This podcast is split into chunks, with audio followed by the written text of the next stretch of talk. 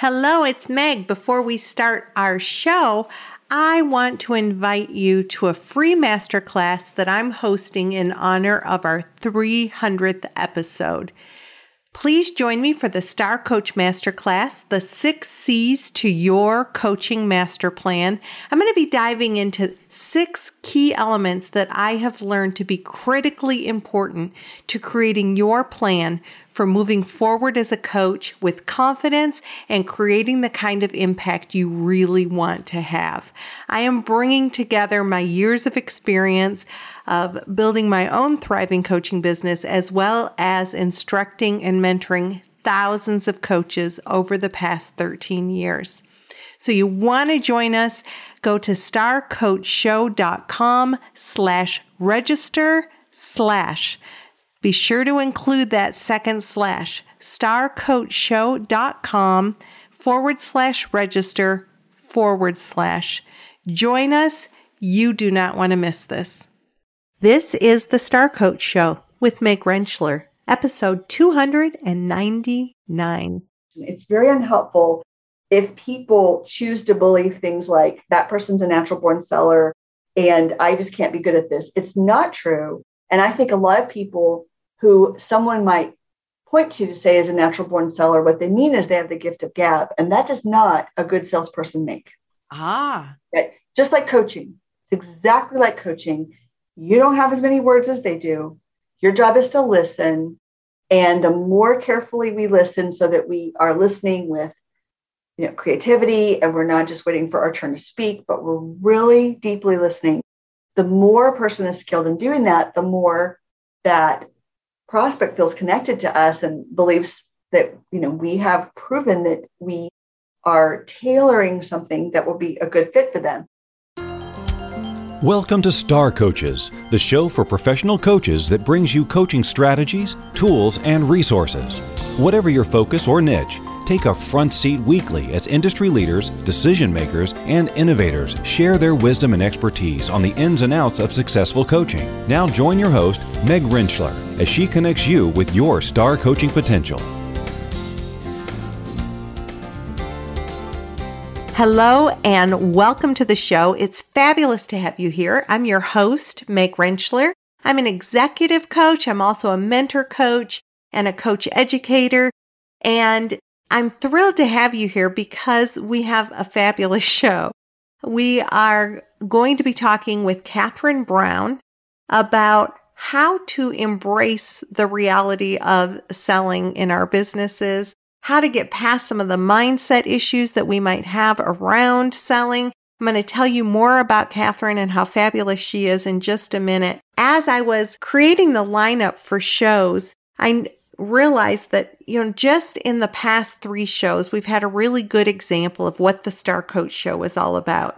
Two weeks ago, we talked about resiliency and how to coach a client toward resiliency. If you haven't heard that show, I really recommend that you listen to what Teresa Bittner was sharing about that. And that show was very skill based. How do we show up in our skills towards that element? And then last week, I welcomed Dr. William Torbert, we talked about transformational leadership, how we can, as leaders, engage with our behaviors, with feedback, with inquiry to be the best leaders we can be. So that was very solidly in my leadership element of the Star Coach Show. And then, as I mentioned, this week, I'm welcoming Catherine Brown. Catherine is the author of a new book, How Good Humans Sell The Proven Path to B2B Sales Success. Catherine is absolutely fabulous in the reality that sales are not easy for us, that we probably need to do some exploration around how we show up in that situation and what stories we're telling ourselves. And I'll tell you more about Catherine in just a second. But one of the things that became really apparent to me as I was looking over the last couple shows and as I realized, obviously, that episode 300 is this very next week, that I needed to do something to really celebrate the show and celebrate our milestone of our 300th episode that's coming up. So I am celebrating by offering a free masterclass series just for you.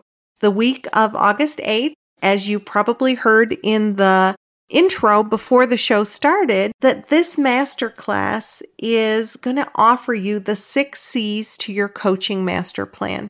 So I encourage you to seriously think about coming. I'm bringing all my experience forward in, in mentoring and coaching and teaching over a thousand coaches over the past 13 years, of being a business owner of over 30 years, of having interviewed and brought forward this show for 300 episodes as of next week. I want to share those key elements that really create success for you because whether this is your first time to the show or your 300th time to the show, Hopefully, you know I am passionate about helping coaches really thrive and bring their coaching impact forward.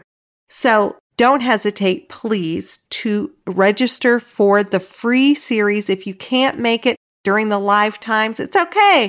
They're all going to be recorded. You can listen as you go along. There's going to be just key information to really help you thrive. So go to starcoachregister.com starcoachregister.com and join us for the masterclass on your coaching master plan. Now, let me tell you more about our fabulous guest today. As I mentioned, Catherine Brown is the author of How Good Humans Sell, the proven path to B2B sales success. It was just recently released in May of 2021. And as a veteran of 25 plus years of B2B business to business selling, Catherine really understands what it means to start and build a business during challenging times. She launched her first sales consulting firm in 2003 and now runs the sales training firm Extra Bold Sales, where she coaches others to sell with confidence. And that is exactly what she's going to be bringing forward today. Her sales system includes psychology research that gets to the heart of why people don't sell effectively. She also trains on the reasons people buy. And we're going to be looking at her process that helps business owners take frustration and worry out of business development. We're going to be just honest about the fact that we get that this is not always fun. And at the same time, how can you apply your coaching to your sales? Catherine lives right here in Texas where I live. I was, I had the honor of meeting her at a conference that we were at together and she agreed to come and join our show to really help you bring your impact forward. So without further ado, let's go to my interview with Catherine Brown.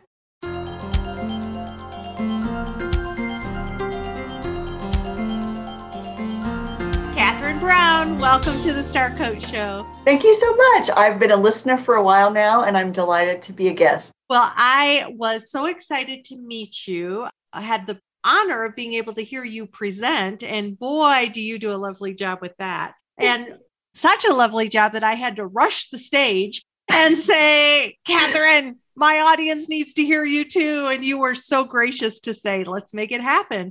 And that's exactly what we're going to do today. We're going to be looking at how, as business owners, we might love doing what it is that we do. And in this situation, coaching.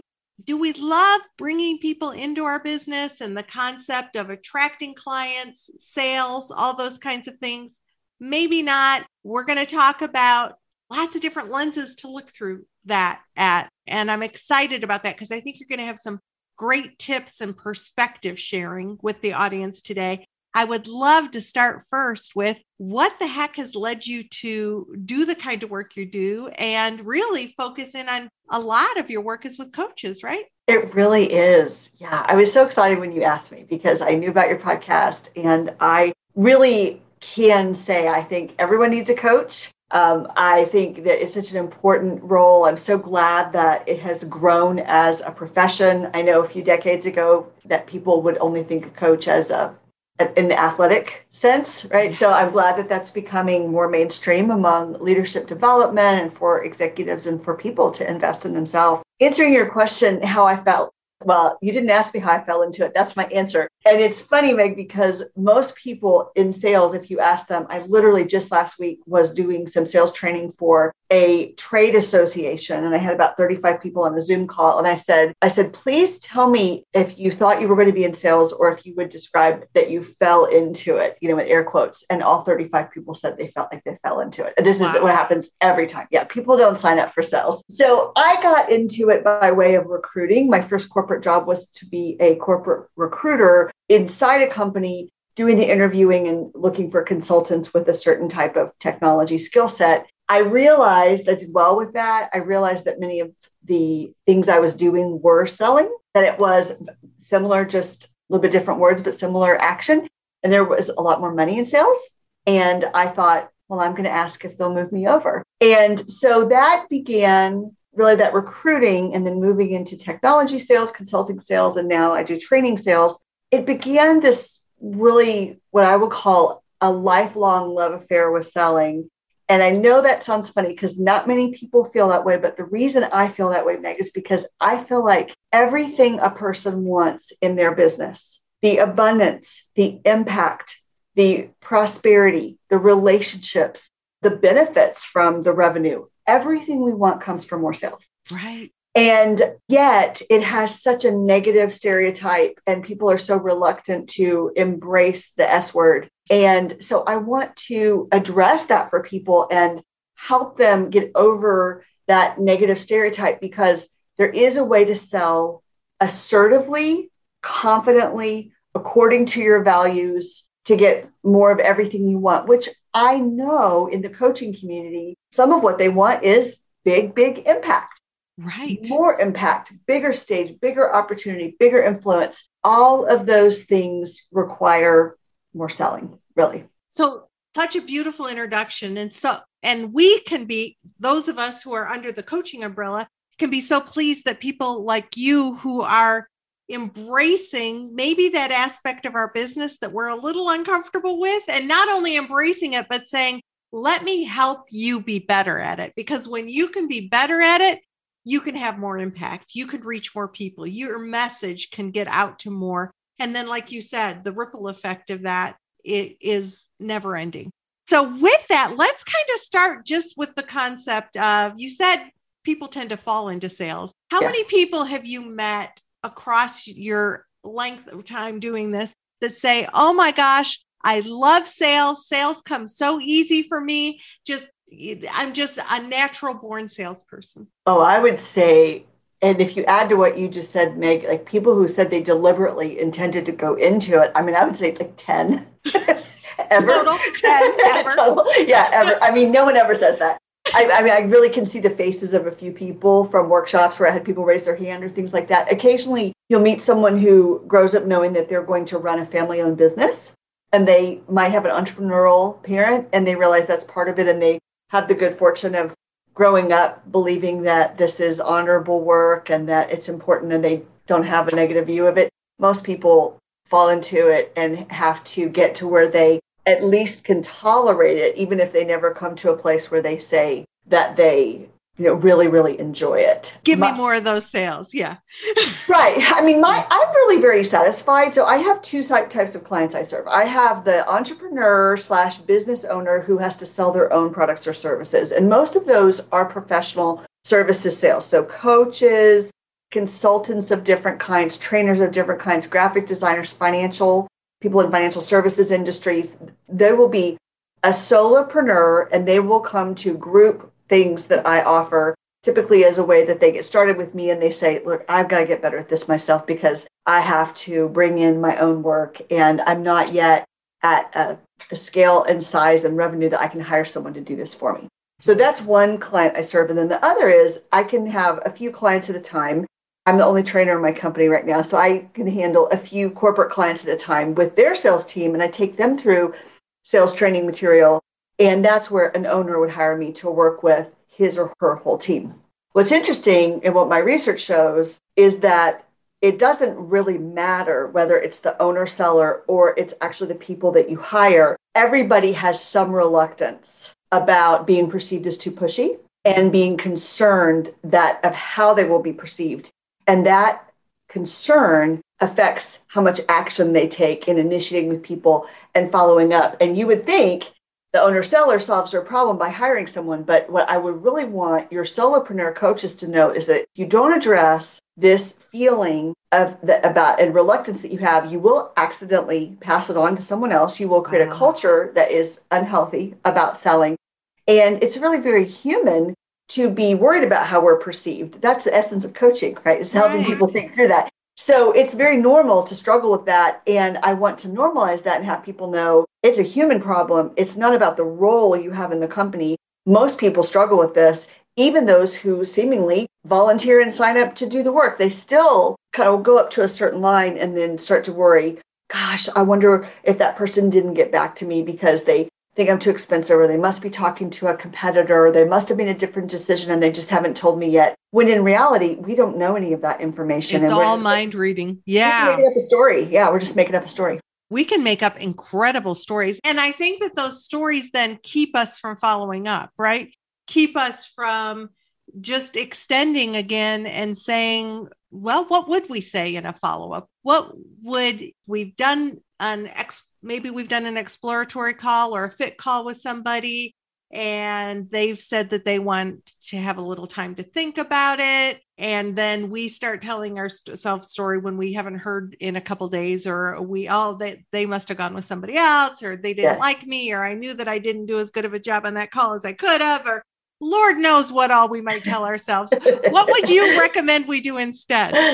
Thanks meg. It's a great question. So i used to say to people don't make up a story. And I do sometimes still say that, but I'm practicing something different that I'll try out on you and on your audience here. It's recognizing that human beings, what makes us different from animals is that we have the thoughts and actually can affect our mood and affect our decisions by the power of our thoughts. We have thoughts that nobody else has. Nothing else has like we have them. And so I think that because we are meaning makers, I think that because we automatically interpret what's going on around us as the essence of being human, then what I would say is make up a story that serves everyone. oh, I like and, that. You know, and that story that serves everyone is to, with empathy, assume the best, which is they're doing the very best they can and they're just they're just busy. So I literally coach myself every single day when I do my revenue generating activities and I notice that someone owes me a call or that I initiate with them and they've not yet gotten back to me, we have this space that happens in our mind you know, in three seconds where we notice and then the stories rush in. And so I think too, and I got this expression actually from someone else who was a guest on your show, this notice and naming. Right. So notice that you're about to do that and then name what you're doing and say, Oh, I'm about to create a story. I'm making this up. What choices do I have? And so I want people and I want your listeners to train their mind to choose to believe that the person is doing the best they can. You don't know what is happening with them. We're filled with empathy because they, they really are doing their absolute best and they're juggling a lot, which is true for most of us. Mm-hmm. And it is a gift to give them several opportunities, not just one, several opportunities to get back with you before you communicate anything like, I'm assuming you're not interested. Don't rush to that because that is mm-hmm. an incorrect assumption. Think about the last time a friend called you. Sometimes it takes me a while to get back to someone I know, love, and trust, much less someone I'm just getting to know. And so we sometimes hold other people to a higher standard in selling than we do ourselves when we're on the other end of it. And remember, everyone's doing their best, and people need more space, more grace, and probably more follow up from us. And so the follow up, I can imagine that some chatter is going on in people's brains right now. And well, what do I say that doesn't sound pushy? Or what would you recommend that I say in a follow up? Because I'm trying to make the assumption that they're doing their best. And I don't want to kind of just drop my end of it because part of it feels, I think, professionally irresponsible to like not follow up at all. Unless you make someone else wrong. Like sometimes we get out of it by making other people wrong and saying, well, you said you'd let me know. So you must not be interested. I hope they feel it's professionally responsible, but I don't know that everyone feels that way. I feel that way. I think some talk themselves out of it because they feel nervous and then they, right. in a sense, can blame the prospect because that enables them to not have to take so much responsibility because that feels scary. Right. Right. So what what are some things that we might say in follow up that is And my whole thing is that I truly believe sales can be very coach like. I mean, that, that the whole concept of we do a needs assessment and we sort of explore what's going on with this other person. And, and so I'm sure that follow up can be very coach like as well. And so, what, what are some recommendations that you have there? Super.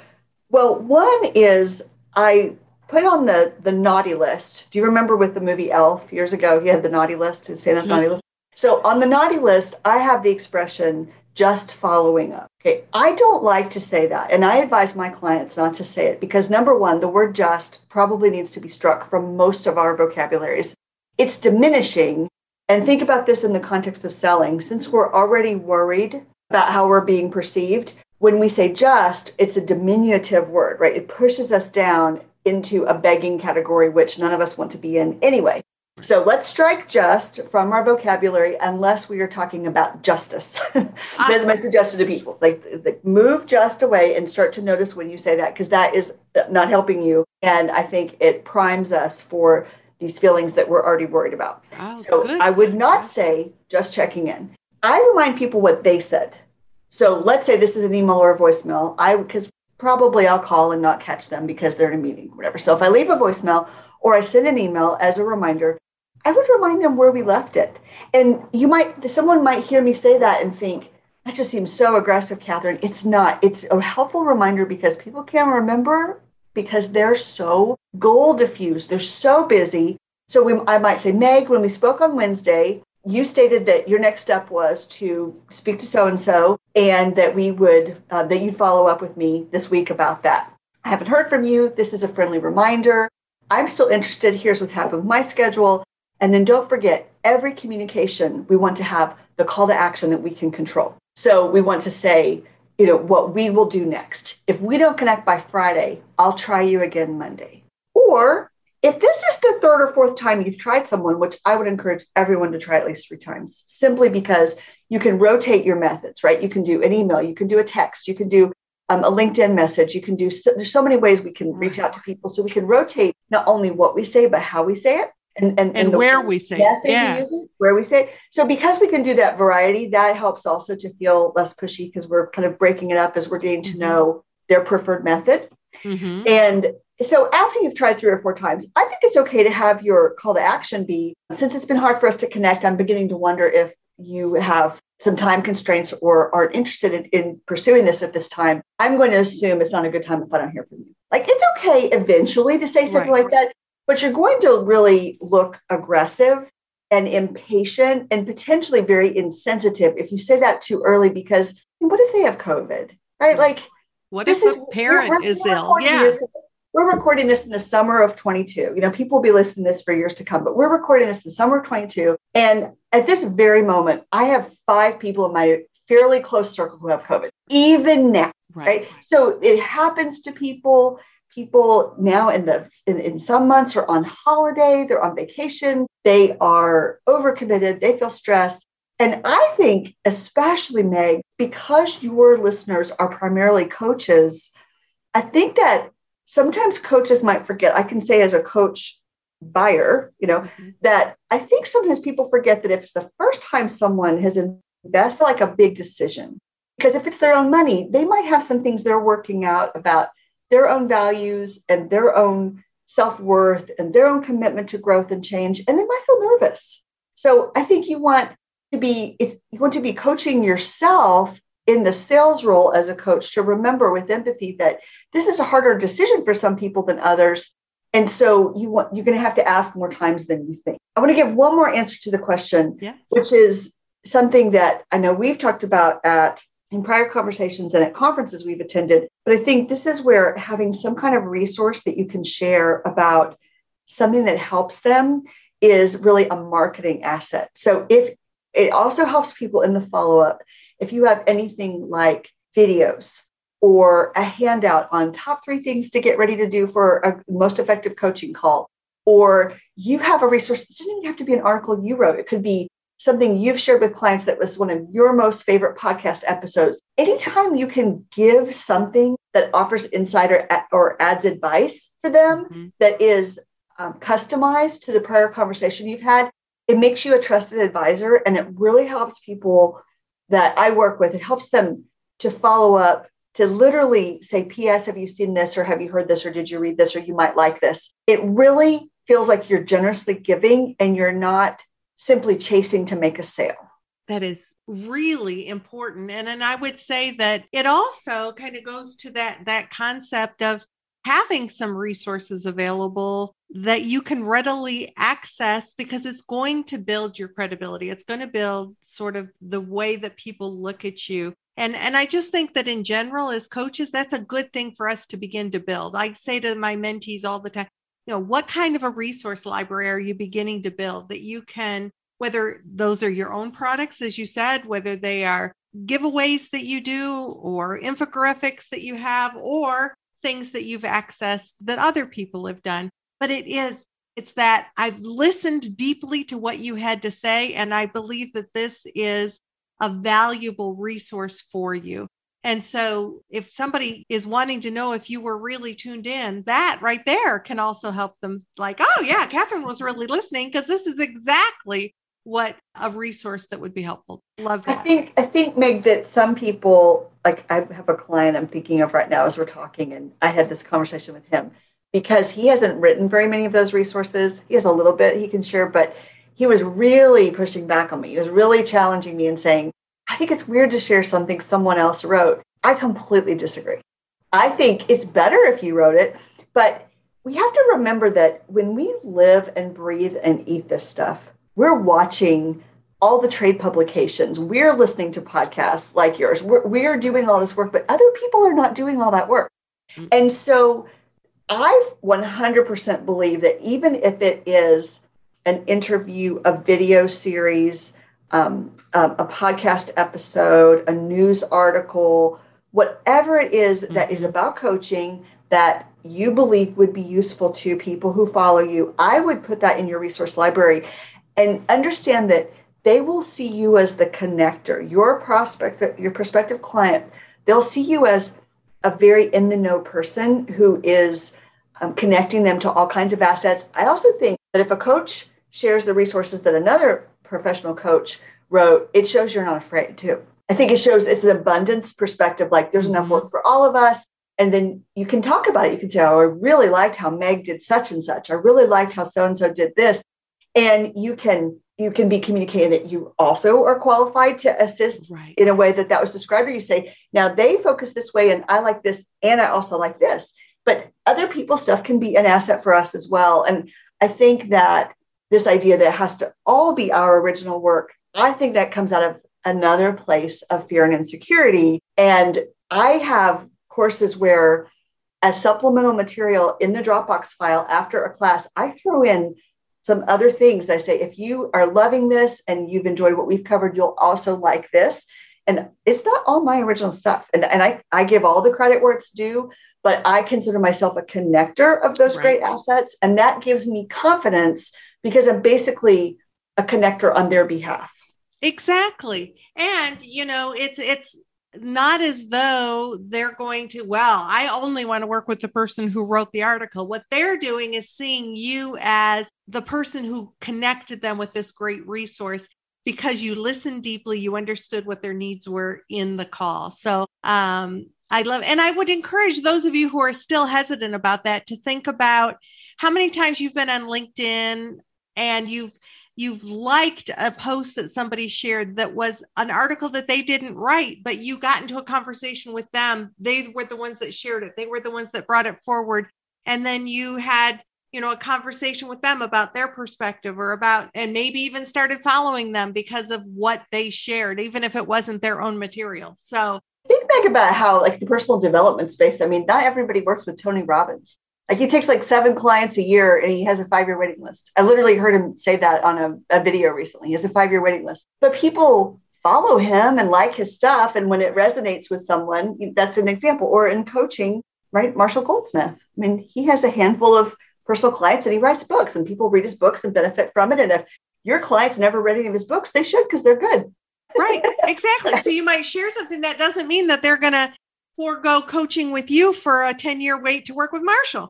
Or, you know, they're not, they're not. yeah, they're not going to, they're not going to do that. They're not going to do that because they're dipping their toe in. They are building relationship with you and you hitching your wagon to those other resources and saying people like me like things like this it increases your credibility so when we think about different resources and we think about what we know to be true about the human condition we talked about the fact that you know we want to be liked we want people to not feel like we're pushing them away but the other thing that we talked about or and the other thing that we talked about regarding research and sales is the how growth mindset can help us in this concept of how do I embrace sales within my own company. So, what would you like to share about the concept of growth mindset? Yes. So, this idea is about fixed mindset versus growth mindset, of course, goes back to Carol Dweck and the idea that a fixed mindset perspective says a person either has it or doesn't have it. They have the skill or they don't. And a growth mindset says, I might stink at this, but if I practice, I can develop competency. Uh, I can even potentially become very good, but it expects to practice. Growth mindset expects to practice. And I like to think about this as it pertains to my children who are now adults. But when they were very small, because I was studying to be a professional musician and I got to study music and have lessons and travel and do all kinds of cool camps. And that was a big part of my growing up. I told my husband at the time that this was a really important value to me. And I said, they need to take lessons for a long time. We're not going to do the one year requisite piano because you still stink after one year of piano. Still a big struggle. Yes. it's still a struggle, right? So people don't enjoy things until they become good at them. It doesn't matter what it is. It doesn't matter if it's lifting weights. It doesn't matter if it's a new eating regime. It doesn't matter if it's learning to be a better, a better um, manager of my money. It doesn't matter if it's in sales. No one loves it until they become good at it. So, in the case of the lessons, I said it's not the instrument that's important to me, it's having several years' experience. So, I got my husband's buy in that we were going to require four years of music lessons for on, on the same instrument. They got to pick the instrument, but I said, we're not going to jump around and we're not going to do the one year because everybody quits after one year. You ask any adult, that's their piano story. That's right? my saxophone story. Meg is raising her hand, right? I mean, it's, and I'm not saying that to make anybody wrong or to blame their no. parents or whatever. I just, this was my experience. It took me that long to really enjoy it. So I said, let's try this. Sure enough, after four years, they chose to keep going because even as little boys who also wanted to play video games or play basketball outside with their friends, they started to develop some confidence around this area with the mm-hmm. instrument mm-hmm. and even some pride, you know, with their friends because their friends had given up on piano after one year and these kids could play. And so even now as adults, they do this, you know, for leisure. One is pursuing music professionally, and the other does it for leisure and fun and plays at church. And it's so great, right? To me, that's part of being a lovely, well rounded human. But they would tell you there were a lot of tears and there was a lot of frustration. And I wanted to quit quite a few times in my own conviction of keeping them going because it's not fun until you practice. And so I think it's so important that you have a community of people that you practice with. That's why I'm a fan of group group training and group coaching and I build communities. I think that you need other people to encourage you. I think you want to actively grow your beliefs. And so you want to notice it and name it when you are starting to go down an unhelpful path of negative self talk and taking actions that are not helpful. I'll show you my tool here on the visual. This might come up later on our promo, but you know, I have this jar that has marbles in it. And every time, every month, I start over my jar again. And I put a marble every time I get a referral, a recommendation, a positive Amazon book review for my book, or I um, close a piece of business. And I just drop a marble in the jar. And when I need a visual reminder that the work I'm doing matters and that I'm getting positive feedback, you know, I look at my marbles. Oh, that's I mean, awesome. I, I mean, I, I use it every month. So I, I last week because we went to, you know, to the new month, I took some out and I looked at what had happened last few days and I put one for each thing. And now I'll, you know, build it again for June. And I need to remember, oh yeah, the, the work you're doing is making a real difference in the life of people in their business. And I also have these visual cues. So I'm a real fan of looking at the self-talk, the visual cues, all of the above, because we we need that and we need a lot of reinforcement because we're going against the grain of that negative stereotype. So when we think about, and I love the visual there, I, I think that many of us need to challenge ourselves to think, what are the things that motivate us? Do you need a visual and you had never really thought about that? Is mm-hmm. there a particular mantra that would work really well for you? Do you need an accountability partner or somebody who you touch base with to get that motivation? Like, what is it that motivates each one of you? And think outside of the box. I mm-hmm. love your your glass jar that has those beautiful marbles in it. And Meg, what's so interesting is what might motivate you in one domain of your life is different in another. So I'll give you a quick example of that.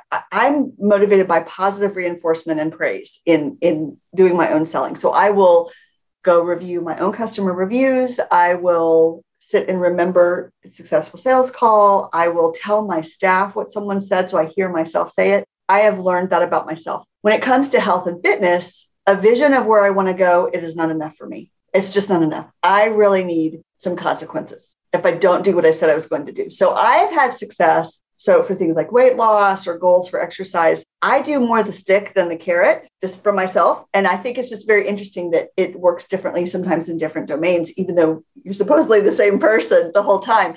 And so I've had great success when I have um, like had a bet with someone. I mean, I've literally said if I don't lose the weight through this app and you know take care of these things that I said were important to me by this date, then I'm going to put this money in the kitty, or I have to just give this money to the nonprofit, or I have to pay you. No one's making me do that. That's right. me figuring out like where do the stakes feel high, and so it's going to get my attention. Or in other ways, I don't need that, and I'm motivated by positive feedback, um, being a good model, whatever that reason might be. It can just be very varied for each person for each thing I for think. each thing i think such an important point because mm-hmm. there's just different different underlying values sometimes different things that motivate us and i don't know why the domains of my life are different with those motivators but i have figured out that they are. And so whatever it takes. Yeah whatever, whatever, it takes and whatever it takes. But i do think i think it's very unhelpful back to your earlier question it's very unhelpful if people choose to believe things like that person's a natural born seller and I just can't be good at this, it's not true. And I think a lot of people who someone might point to to say is a natural born seller, what they mean is they have the gift of gab. And that does not a good salesperson make. Ah. Right? Just like coaching, it's exactly like coaching. You don't have as many words as they do. Your job is to listen. And the more carefully we listen so that we are listening with you know creativity and we're not just waiting for our turn to speak but we're really deeply listening the more a person is skilled in doing that the more that prospect feels connected to us and believes that you know we have proven that we are tailoring something that will be a good fit for them and so i think even introvert extrovert some of those sorts of things there's stereotypes about what it takes for someone to be successful in sales and i think a lot of them are unhelpful and untrue because it's not about just winning others over or being comfortable in a large group of people. It's about how you run the call and what you're willing to do to manage yourself to get those calls. I think a lot of coaches, because they're good coaches, once they get that discovery call, they're probably doing pretty well. But I'm suspecting that where many of your listeners are struggling is increasing the volume of those number of calls, initiating with people so that they have overall more sales. It's that putting yourself out there and initiating that is more scary for people, I think. You know, that's pro that's a really good insight to that. Do you think and, that's true? I mean, that's my theory. Yeah, I think that getting in front of people and inviting them into that discovery call or that chemistry call, that might very well be where the bigger struggle is. Even in, although I will, I'm thinking over the hundreds of conversations I've had with coaches, I sure. think that very closely a lot like a second to that would be once we have the discovery call, inviting them into the actual business. Okay. Like in inviting somebody into, I would like to invite you to work with me, and this is what that would be in the way of investment, and that's this is what that would look like. I I talk to many coaches who get super tongue tied right at that point. Like I could do a needs assessment, but actually asking for the business. Yes you know, it's interesting. It's not exactly the same kind of thing, but I have a friend who has a college admissions business. And one of the things that really helped her was to just put the packages on the website. like when you move out of there's some things you might choose to custom package, mm-hmm. and you can always have that disclaimer on your site, right, or right. on your LinkedIn profile. But if you, in general, have package A and B, or you at minimum say everybody does this to start with, and you list what this is, then at least you have that to direct them to. And the right. more you have published about that and you reference the name of your package, whatever that starter thing is, then you it makes it easier to ask for the sale because more and more and more what we're seeing about business to business sales is that people in 2022, I mean, our prospects who take a call with us, it's extremely likely that they've already looked for a way to hear us speak. They have read something about us. They have looked at our social media profile. They've looked to see if we have a website. And they're probably pretty well informed coming into the call. You can validate that probably when you name the package. It's going to not be the first time they've ever seen that if they did their homework coming into a call, which I certainly would. I mean, I wouldn't right. I wouldn't give my time to someone without having some sense of what their services cost. And so I if for for me, the invitation to work with you would be the second or third time I thought of that, not the first time I'd ever seen that. That's really good perspective because I know that that's something I get asked questions about too. Should I put my pricing on my website? And that's a, a really good argument for putting pricing on the website because if somebody is disinterested in paying for your services, do you not want to know that? And I mean, you know, if I hear, well, what if they're scared away by that? Well, they're probably not your target. Yeah, they're probably not your target market anyway. Yeah. Yeah, so, exactly. And there's all kinds of ways you can do it, Meg. I've heard some trainers who I respect very much who've said you want to list premium pricing. And then you can always say, well, that's for the X package. And if that's not possible for you, we could look at what we could do instead. But in a way, you're like the idea behind naming your premium pricing is that you don't just discount because they asked. They understand that they get all these services if they buy that. And so, what services would you like to take away to lower the price? That's a possibility. Right. That's one angle.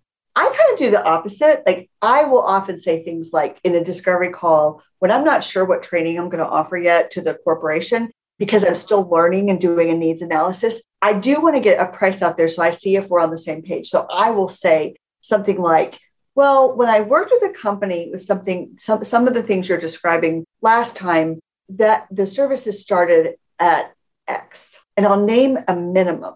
It, and then I just be quiet to see what they say because I want to talk about money early right. because we don't want to invest a lot of time and god forbid i tell people don't write a proposal you know and throw it over the fence to to a company or to someone if you didn't name talk about money before because it's really not qualified. Sometimes people will ask you for a bid or quote or proposal because they don't know what to do next but i like this image of a guide.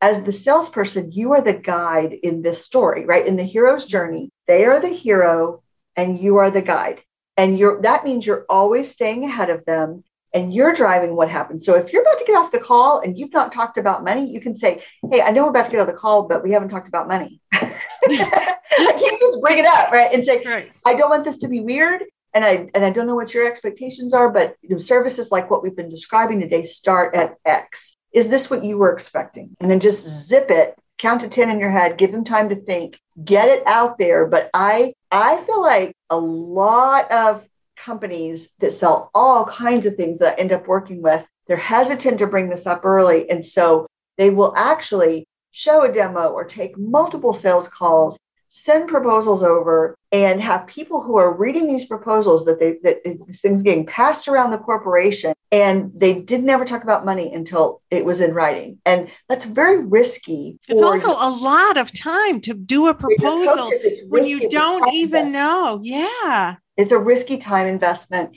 It's an unwise time investment when you can just learn ways to use your own voice in a way that feels authentic to you but bring this thing up if they don't ask because i think qualifying on money is an important thing pretty early and you know, you don't need to be apologetic about that. This is your business. So if you want to qualify about money, if you want to, and I love the way that you said, you know, this is where it starts. Is this kind of like in the ballpark that you were thinking, or is this in alignment with what you were thinking? Is going to save you a lot of time because people, it takes a lot of time to write out a proposal.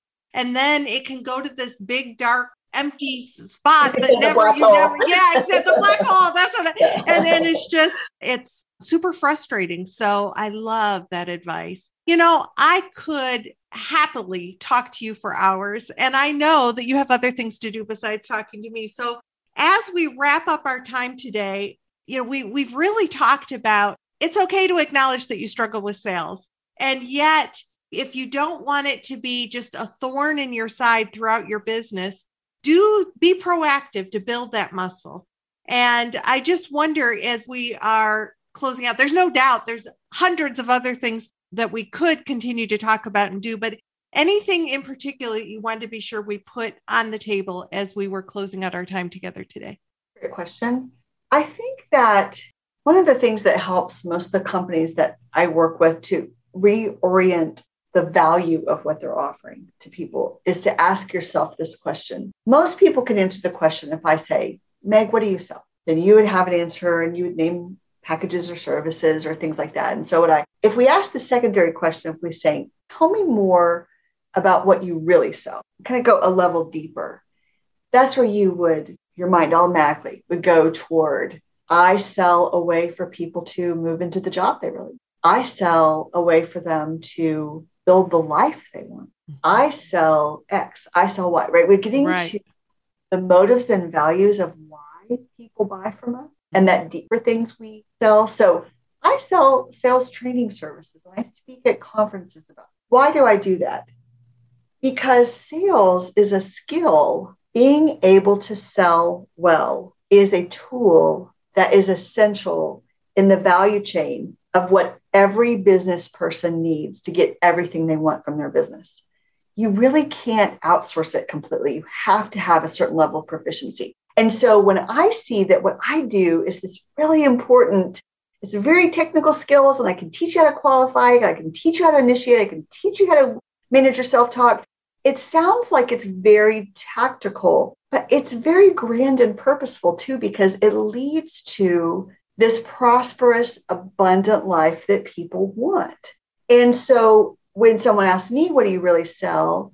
I sell a way for you to get what you want in business. It's very motivating to me. So I would ask all of your listeners to think how would I answer that question? What do I sell? And then what do I really sell? And when you tap deeply into that, what do I really sell? It will help you follow up again. Think about what to build in your resource library practice noticing when you feel nervous and naming and calling out and saying, that is untrue. You have no proof, self, that that's true. What do you know is true? The last time you spoke with this person, they said that they were interested in that they were going to talk to their spouse.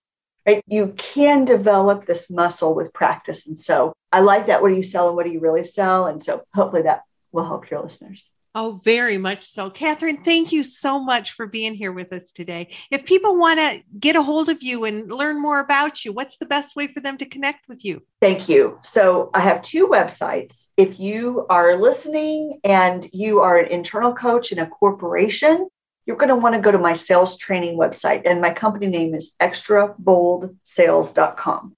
So E X T R A B O L D, extraboldsales.com. If you are a solopreneur, or you are interested in having this topic be at talks or conferences or things like that, I have a website that's the same name as my book, and that is howgoodhumanssell.com. And you can learn resources there. So either of those sites are great. And we will have both of those links in the show notes for this episode. Thanks again. Thank you. Thanks so much. Thanks for the opportunity.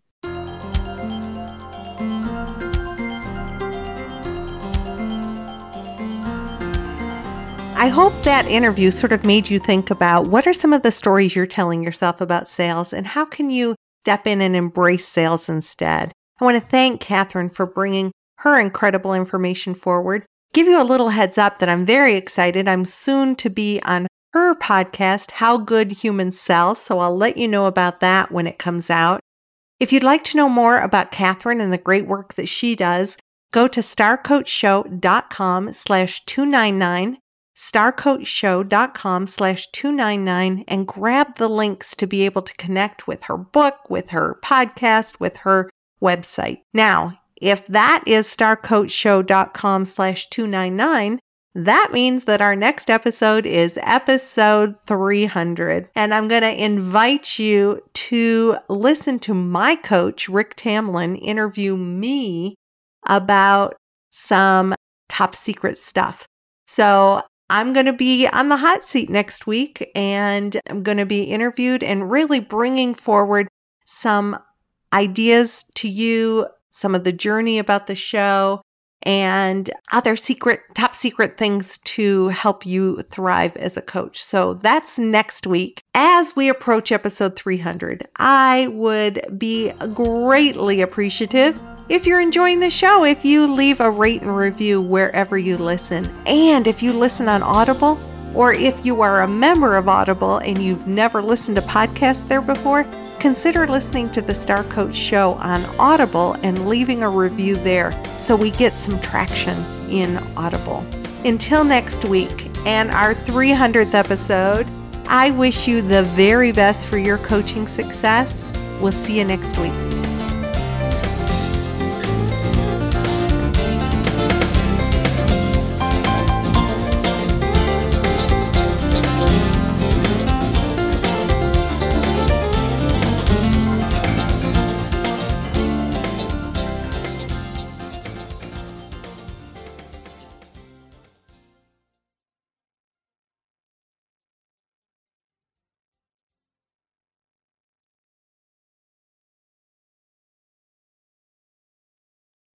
Before you go, I want to invite you one more time to the Star Coach Masterclass, the six C's to your coaching master plan, where I'm diving into those critical elements you need to be thinking about to really take the world by storm as a coach.